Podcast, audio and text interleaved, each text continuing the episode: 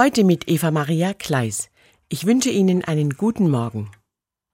Immer wieder werde ich von Hörerinnen und Hörern gefragt, warum ich in den Morgengedanken und den Anstößen nicht jedes Mal ausdrücklich von Gott und Jesus spreche.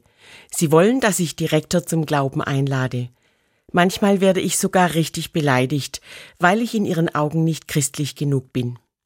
Aber ich finde, von Gott zu reden ist nicht so einfach. Das habe ich erst kürzlich wieder erlebt. Ich war auf einem Fest mit vielen Menschen, die ich nicht gekannt habe. Wenn ich erzähle, dass ich katholische Theologie studiert habe, entsteht oft ein intensives Gespräch mit vielen Fragen. Wozu brauchen wir Gott? Ist er nur eine Vorstellung von uns Menschen? Wie können wir ihn erkennen? Meine Tischnachbarn wollten von mir wissen, wie ich als Theologin über Gott spreche und ob ich ihn erkennen kann. Ich war zuerst unsicher, das sind ja große Fragen und meine Antworten darauf haben sich im Lauf meines Lebens auch verändert. Schließlich habe ich gesagt, ich weiß es nicht, ob Gott nur eine Vorstellung von uns Menschen ist. Das spielt für mich aber keine Rolle. Ich glaube, dass es ihn gibt. Beweisen kann ich das nicht. Aber ich kann ihn erkennen. In den Augen eines Kindes, in der Liebe zu meinem Sohn, im zarten Grün, das nach dem Winter aus der Erde wächst.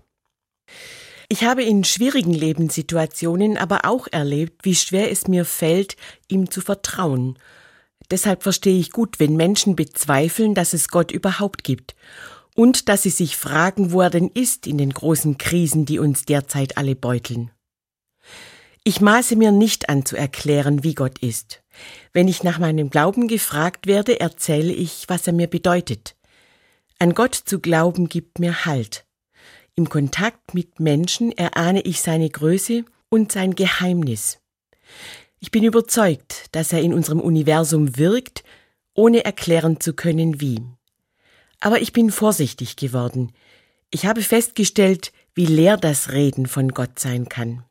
Mir ist Gott heute näher als jemals vorher, aber ich spreche weniger darüber.